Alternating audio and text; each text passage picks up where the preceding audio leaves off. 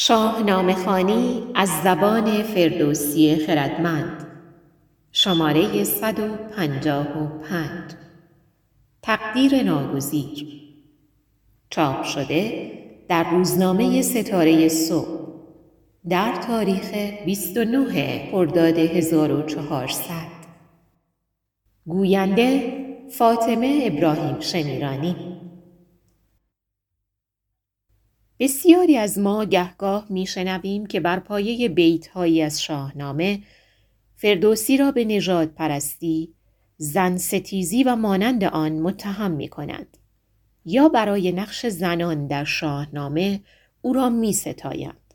گروهی نیز هر بیتی را که با معیارهای امروز همخانی نداشته باشد برافزوده می‌خوانند و از شاهنامه نمی‌دانند. حتی گاهی با تفسیرهای شازی روبرو می شویم که برای نمونه اگر از پوشید رویانی چون ارنواز و شهرناز نام برده شده یعنی از زحاک ستمگر روی پنهان کرده اند یا پوشش جنگی روی رخ آورده اند.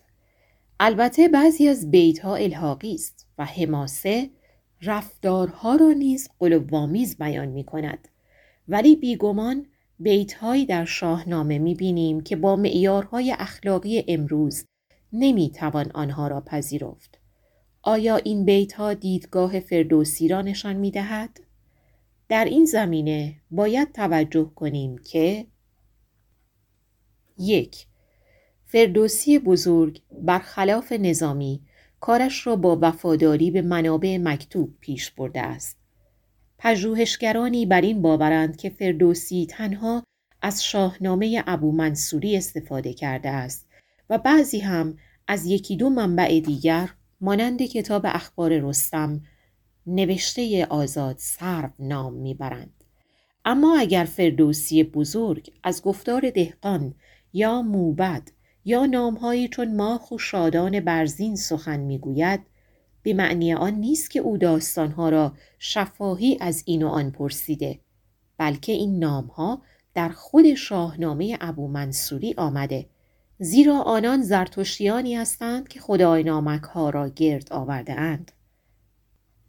دو داستانهای شاهنامه را استاد توس نساخته بلکه آنها را بر پایه منابع پرداخته است حتی پاره ای از مفهوم ها مانند به نام خداوند جان و خرد و بعضی از تشبیه ها آنچنان به مینوی خرد و یادگار زریران مانند است که می‌توان گفت از همان شاهنامه ابو منصوری به شاهنامه فردوسی راه یافته است.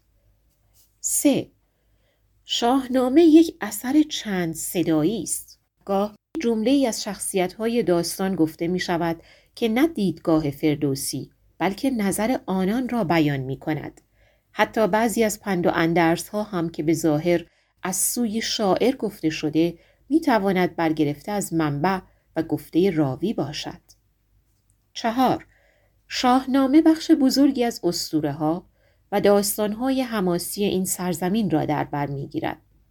در همه آن دوران و در پهنه اجتماعی گسترده ایران ارزش ها یکسان نبوده است.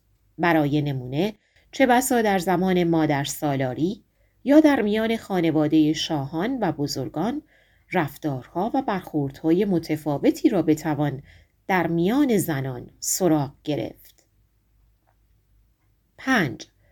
فردوسی یک هنرمند تواناست. برای نمونه چه بسا سرآغاز داستان بیژن و منیژه را بر پایه تخیل سروده و به راستی همسر یا دوست و همنشینی در کار نبوده است. 6. گاهی نیز برای درک بهتر مخاطب مفاهیم پسینی به داستانهای پیشین بار می شود. برای نمونه شاید واجه مانند پوشید روی، کفن و تابوت در باستان نبوده و برای درک بهتر داستان در سروده آمده باشد. هفت گذشته را نمی‌توان با ارزش های امروزی داوری کرد. برای نمونه در زمان فردوسی که منابع مالی حکومتها در جنگ و با قارت دیگران به دست می آمد، بخشندگی شاهان و گشودن در گنج ها ستودنی بود ولی امروز کشورهای پیشرو نه با افزایش و گسترش یارانه بلکه با مالیات و حسابرسی جانانه اداره می شوند. هشت با این همه خردگرایی فردوسی در پس هر داستان و هر بیت نهفته است. هر انسانی داده های دریافتی را در اندیشه خود پردازش می کند و سپس به زبان می آورد. یعنی دو تغییر یک بار در دستگاه ورودی و بار دیگر در دستگاه خروجی روی می دهد و در این میان اندیشه پویا و توانای فردوسی است که رنگ خود را بر موضوع می‌زند و تابلوهایی پر مفهوم زیبا و هنرمندانه میآفریند. در غمنامه سهراب حجیر با دروغ آگاهانه و از سر میهندوستی نام رستم را پنهان می کند. سپس می‌خوانیم. نبشته به سربر دگرگونه بود. ز فرمان نکاهد نه هرگز فزود.